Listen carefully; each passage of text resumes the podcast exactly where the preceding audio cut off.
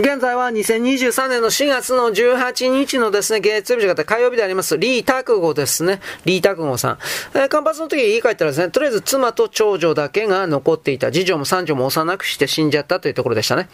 で、彼は、えー、っとですね、50年余り南北に奔走して、ただ火事をなせしのみと愚痴をこぼしたわけですが、彼は再び妻子を連れて北京に行きまして、霊部の支部、シムという発給農家に着きました。だけど、勉学への熱意に燃えまして、初めて応用名の学説に接して工学に参加しました。大いにこれに傾倒した。45歳の時、南京の行部の院外老という職に転じまして、南京では将校や皇帝理のような学者と親しくなった。で、宋の帝林から仏教へ没入する機会を得ました。また、陽明学者の王根の子供の王壁にも支持しています。51歳で雲南の陽安府の知事に転出して、赴任の途中、湖北の公安に、えっ、ー、とですね、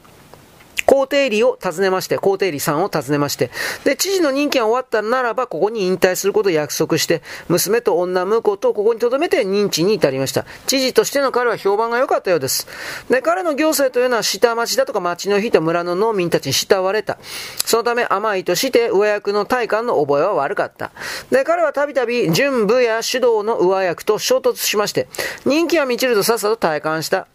答案をされるときに、えー、もち、えー、懐の中は、わずか書物が数冊だけ。だけど見送るものは道を埋めて車が動かなかった。それぐらい、あ下々とですね、人気があったというかそういうことですね。で、彼は四川に出て三郷などの名所に遊び、よくね、55歳の春、公安に帰って、えっ、ー、とですね、皇帝理さんのもとに身を寄せました。公務から解放された彼というのは、席を切ったように目覚ましい文筆活動に入ります。彼の著作は数多く、で、さらに名声が上がるに従って彼の名前を冠した偽物の作まで現れて世にルフ、まあ流行ったんですが、やがて20年の後激しい弾圧を受けまして、一切の著述が作、作品が焼き捨てられるようになって、そのため彼の子孫はどのように発展成長したか、これを著作の上から後付けることはやや困難な状況です。彼の著作は老子会から始まったようだと。陽明学から入った彼は、老僧のような受け身の哲学を通過することで、仏教との接点を求めた。支配の側からの離脱を強めた。そのように見える。で、その上、公安に住むこと3年ばかり。もとも、最も信頼してその生活も預けていたですね、皇帝理さんが死にまして、大きな衝撃を受けた。拓悟さん58歳、定理さん51歳。彼が仏教へのめり込んでいくきっかけにもなり、一方、公安は安順の地でもなくなっていった。それは定理の兄と定居と感情的にですね、ぶつかっちゃって対立したから。で、帝京も陽明学を学んだ人だけれども、えっ、ー、とですね、東米総書にもなった体感であり、規制の枠に執着し、民代の常で仏僧への軽蔑の値、別視が強かった。拓吾さんは公安離れて東側の魔女に居宅を、えー、居住を求めて、公安の家族は故郷の泉州に帰らせた。魔女では郊外の、えっ、ー、とね、これ、芝仏院。多分違うんでしょうけどね。芝仏院に住んで62歳の時に剃髪、坊主になりました。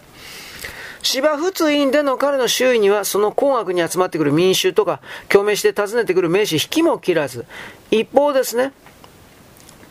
えっとね、宗家に迎合して、これを白眼視して迫害しようとする者も多かった。ことに卓語が帝公とのやり取りをバックをした噴書というものが刊行されるとですね、これを卓語の挑戦と受け取ったですね、えー、帝教は、あの、表面はですね、意に介さぬ態度を取ったんですけど、皇北の一帯で迫害を煽ったわけです。で、また卓語をかばう大官たちも実は多かったんで、政界に東林党の闘争が起こっているのと並びまして、並行し、並行しまして、